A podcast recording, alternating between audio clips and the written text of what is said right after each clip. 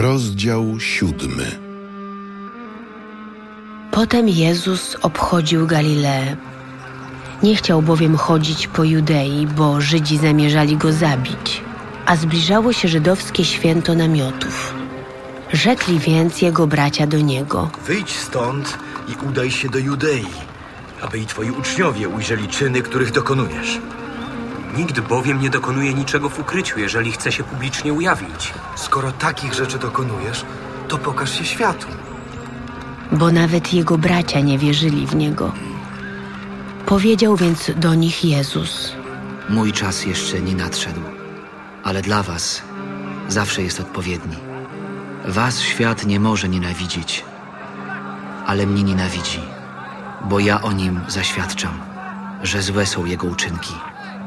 Wy idziecie na święto, ja jeszcze nie idę na to święto, bo czas mój jeszcze się nie wypełnił. To im powiedział i pozostał w Galilei.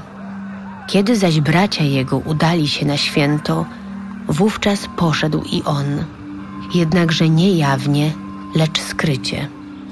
Tymczasem Żydzi już go szukali w czasie święta i mówili. Gdzie on jest? Wśród tłumów zaś wiele mówiono o nim pokątnie. Jedni mówili, Jest dobry. inni zaś mówili. Nie, przeciwnie. Zwodzi tłum.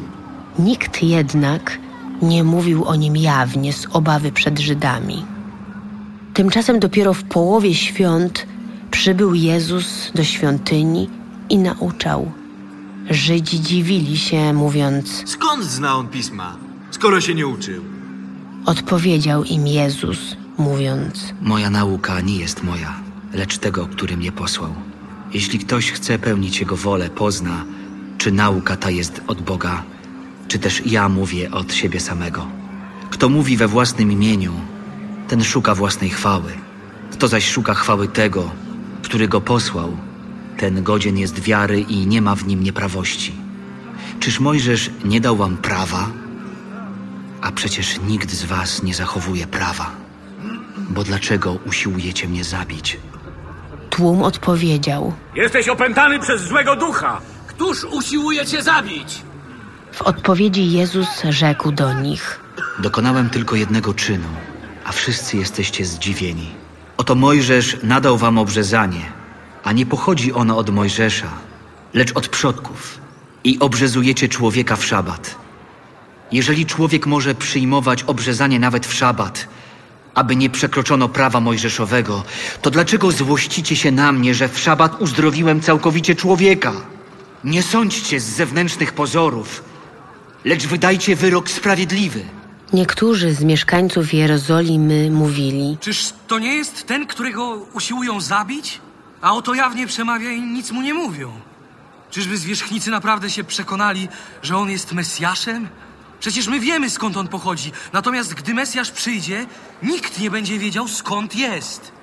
A Jezus, nauczając w świątyni, zawołał tymi słowami: I mnie znacie, i wiecie skąd jestem.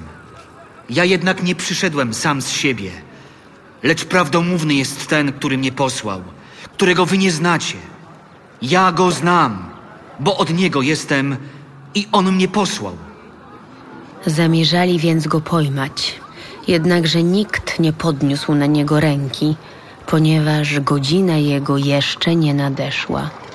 Natomiast wielu spośród tłumu uwierzyło w niego i mówili: Czyż Mesjasz, kiedy przyjdzie, uczyni więcej znaków niż on uczynił? Faryzeusze usłyszeli, że tłum tak mówił o nim w podnieceniu. Kapłani więc wraz z faryzeuszami wysłali strażników, aby go pojmać. Ale Jezus rzekł: Jeszcze przez krótki czas jestem z wami, a potem pójdę do tego, który mnie posłał. Będziecie mnie szukać i nie znajdziecie. A tam, gdzie ja będę, wy pójść nie możecie. Rzekli Żydzi do siebie: Dokąd to zamierza on pójść, że go nie będziemy mogli znaleźć? Czyżby miał zamiar udać się do Żydów rozproszonych wśród Greków i nauczać Greków? Cóż znaczy to jego powiedzenie: Będziecie mnie szukać i nie znajdziecie, a tam, gdzie ja będę, wy pójść nie możecie. W ostatnim zaś najbardziej uroczystym dniu święta, Jezus wstał i zawołał donośnym głosem. Jeśli ktoś jest spragniony, a wierzy we mnie, niech przyjdzie do mnie i pije. Jak rzekło pismo, rzeki wody żywej popłyną z jego wnętrza. A powiedział to o duchu, którego mieli otrzymać wierzący w niego. Duch bowiem jeszcze nie był dany, ponieważ Jezus nie został jeszcze uwielbiony. A wśród słuchających go tłumów odezwały się głosy. Ten prawdziwie jest prorokiem. Inni mówili: To jest Mesjasz. Ale czyż Mesjasz przyjdzie z Galilei? Czyż pismo nie mówi, że Mesjasz będzie pochodził z potomstwa Dawidowego? I z miasteczka Betlejem, skąd był Dawid? I powstał w tłumie rozłam z jego powodu. Niektórzy chcieli go nawet pojmać, lecz nikt nie podniósł na niego ręki. Wrócili więc strażnicy do arcykapłanów i faryzeuszy, a ci rzekli do nich. Czemu go nie pojmaliście?